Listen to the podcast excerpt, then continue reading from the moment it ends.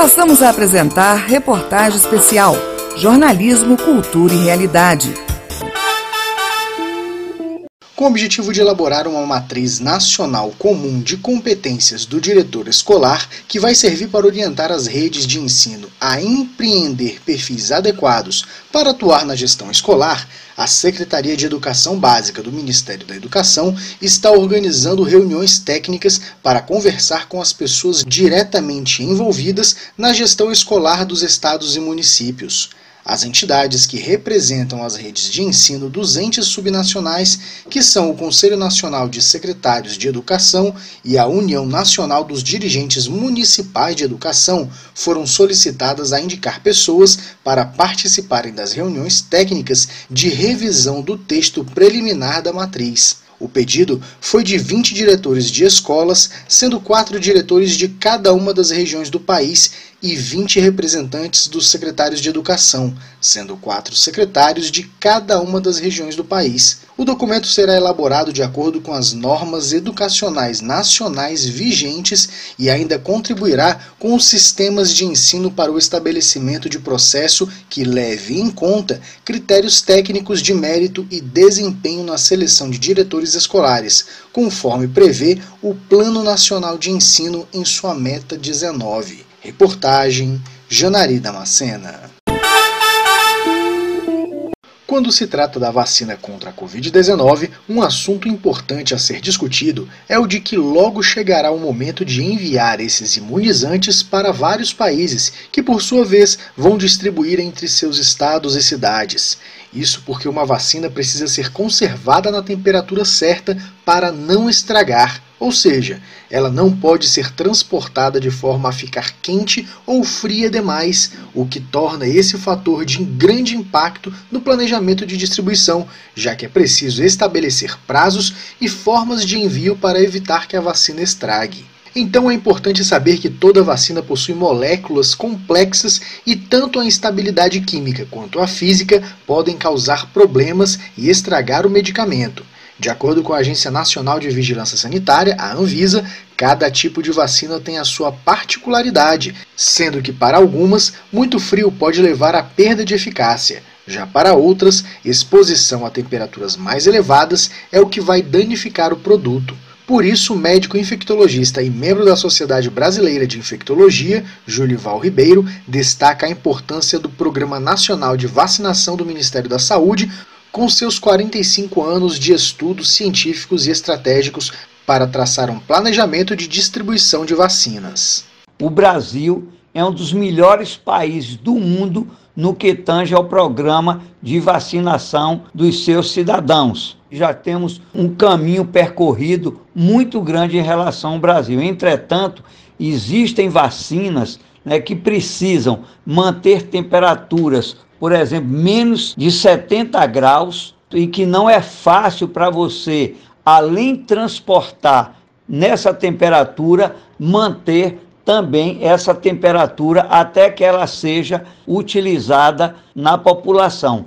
Marcos Quintela, diretor da FGV Transporte, escreveu um artigo em que explica a necessidade de um planejamento antecipado para a logística de distribuição dessas vacinas, a fim de que, quando esse medicamento estiver pronto, o Brasil possa realizar a distribuição de forma segura para toda a população. Todos os governos e empresas do mundo estão preocupados com essa complexidade. Vai ser a maior cadeia logística para distribuição de um produto jamais ocorrido no planeta essa distribuição ela tem muitos gargalos logísticos, principalmente no transporte aéreo mundial, que vai ser o, o, modo de transporte chave para o sucesso dessa missão. Eu acho que a posição do governo precisa ser que planejamento é a base de qualquer ação em empresas, em governo que for, para que haja sucesso, ainda mais na saúde pública. De forma mais simples, o transporte da futura vacina contra o novo coronavírus vai usar primeiramente as rodovias para transportar o medicamento do local de produção diretamente aos centros de distribuição. aos postos públicos de vacinação de curtas e médias distâncias e aos aeroportos mais próximos, para que os aviões de carga possam levar a vacina a todos os municípios e estados da federação. Após os desembarques dos aviões de carga, novamente será utilizado o modo rodoviário para levar a vacina diretamente aos postos de vacinação dos municípios ou a algum porto fluvial, para que o transporte aquaviário possa cumprir o seu papel de atender as populações ribeirinhas e indígenas. Reportagem Janari Macena. A função de conselheiro tutelar é de ser o guardião das garantias e dos direitos de crianças e adolescentes em todo o Brasil, mas nem sempre é uma missão fácil. Basta jogar em sites de busca para brotarem notícias de conselheiros agredidos e ameaçados pelo simples exercício da função. Eduardo Rezende, conselheiro tutelar na região administrativa de Ceilândia há seis anos, entrou recentemente para a estatística, ao ser ameaçado de morte pela família de um tutelado. Ele conta que um dos casos mais marcantes foi de um casal morador de rua que, por negligência, deixou o bebê morrer poucos dias após o parto. Além disso, o casal ainda tinha uma criança de dois anos de idade. Eduardo teve que retirá-la do convívio familiar e, por conta do seu trabalho, sofreu ameaça de morte. A gente fez essa, esse acolhimento né, numa sexta-feira e no, na segunda da semana subsequente, o companheiro dessa senhora teve no conselho tutelar, me ameaçou de morte, chegou com uma mochila virada para frente, com as mãos entre a mochila e o corpo. E coincidentemente eu não estava no dia, eu tinha saído para almoçar é, em um dos dias e ele disse que iria encontrar comigo e ia me ensinar como tomar a criança é, das famílias. O caso foi denunciado e gerou uma repercussão positiva para os conselheiros no DF. Por causa de Eduardo,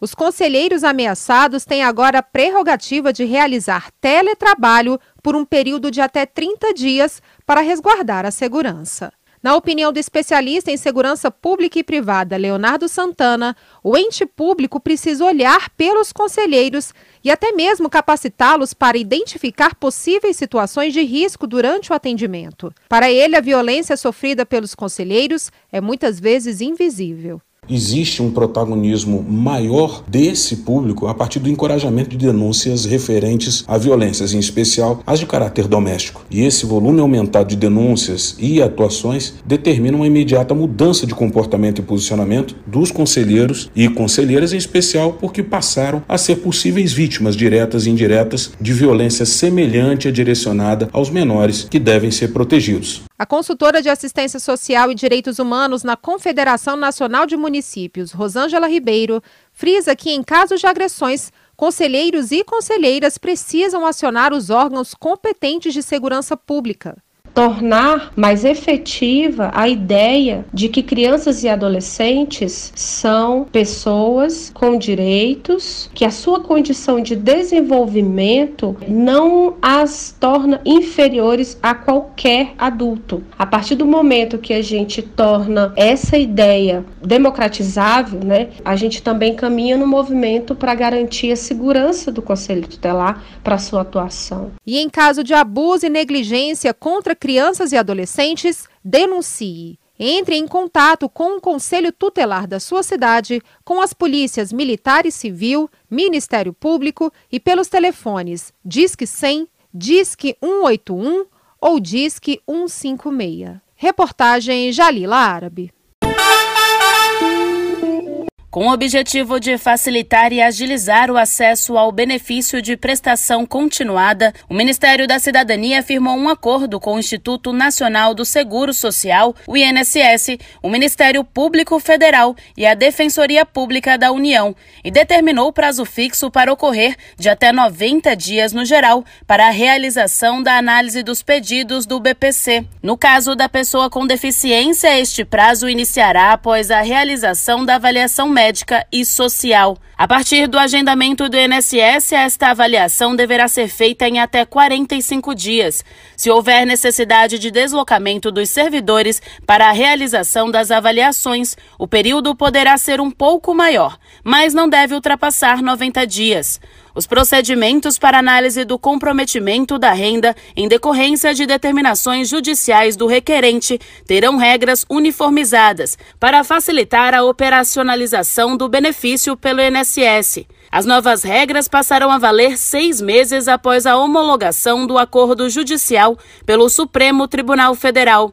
Esse intervalo servirá para que o INSS e a Subsecretaria de Perícia Médica Federal do Ministério da Economia construam os fluxos necessários para o cumprimento dos prazos fixados. Já os prazos para a realização da perícia médica e da avaliação social permanecerão suspensos enquanto perdurarem os efeitos das medidas adotadas para o enfrentamento da pandemia do novo coronavírus, que impedem o plano retorno da atividade pericial e da avaliação social. Atualmente, o Brasil gasta aproximadamente 60 bilhões de reais anuais com o BPC. Reportagem Agatha Gonzaga. O Ministério da Educação, MEC, publicou a cartilha Orientação para a apresentação de emendas parlamentares ao orçamento de 2021. Com a publicação, o MEC pretende chamar a atenção para a destinação de emendas parlamentares com o objetivo de ampliar as ações educacionais, fortalecendo a escola pública e oferecendo melhores condições para a educação de crianças, adolescentes, jovens e adultos, além de favorecer o alcance das metas do Plano Nacional de Educação, o PNE, e os demais indicadores educacionais. No documento, o ministro da Educação, Milton Ribeiro, destaca aos parlamentares a importância da parceria com o Congresso Nacional para impulsionar os investimentos em educação. Desta forma, os parlamentares poderão utilizar a cartilha para obter informações referentes aos programas e projetos do MEC que podem ser objetos de emendas relacionadas com a educação básica, educação profissional e tecnológica e educação superior. Reportagem Janari Macena. Entre 23 e 30 de novembro, a Confederação Nacional de Municípios promove o primeiro encontro de prefeitos eleitos. As reuniões vão ser divididas por regiões e vão ter duração de duas horas e vão ser feitas pela internet. Os encontros vão ter a presença do presidente da entidade, Glademir Harold, que vai mostrar aos participantes a importância do movimento municipalista. Os gestores também vão ter a oportunidade de expor sugestões à confederação. O primeiro encontro será feito com políticos da região Nordeste. No dia 25, será a vez dos gestores do Centro-Oeste e do Norte. No dia 27, com políticos do Sudeste. E em 30 de novembro, gestores da região Sul. Os gestores já podem se inscrever no site da entidade www.cnm.org.br. Reportagem Paulo Oliveira.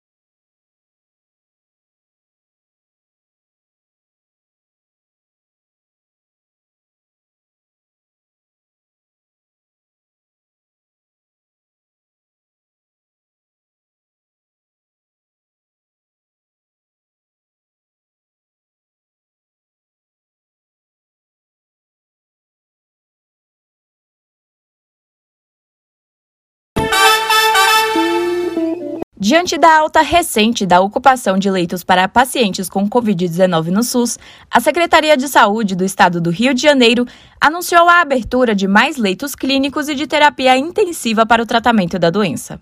Foi determinado que todos os leitos destinados ao tratamento do vírus, que estejam livres, devem estar prontos para serem utilizados.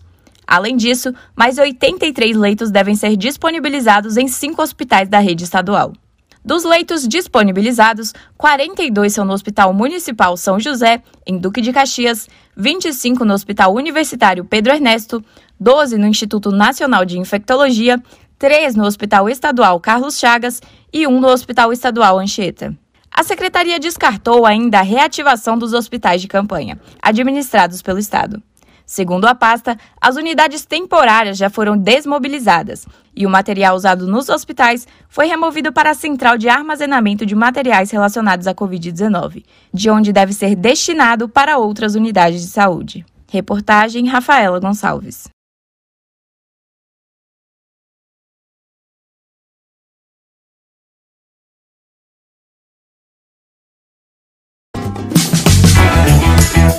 Você acompanhou Reportagem Especial.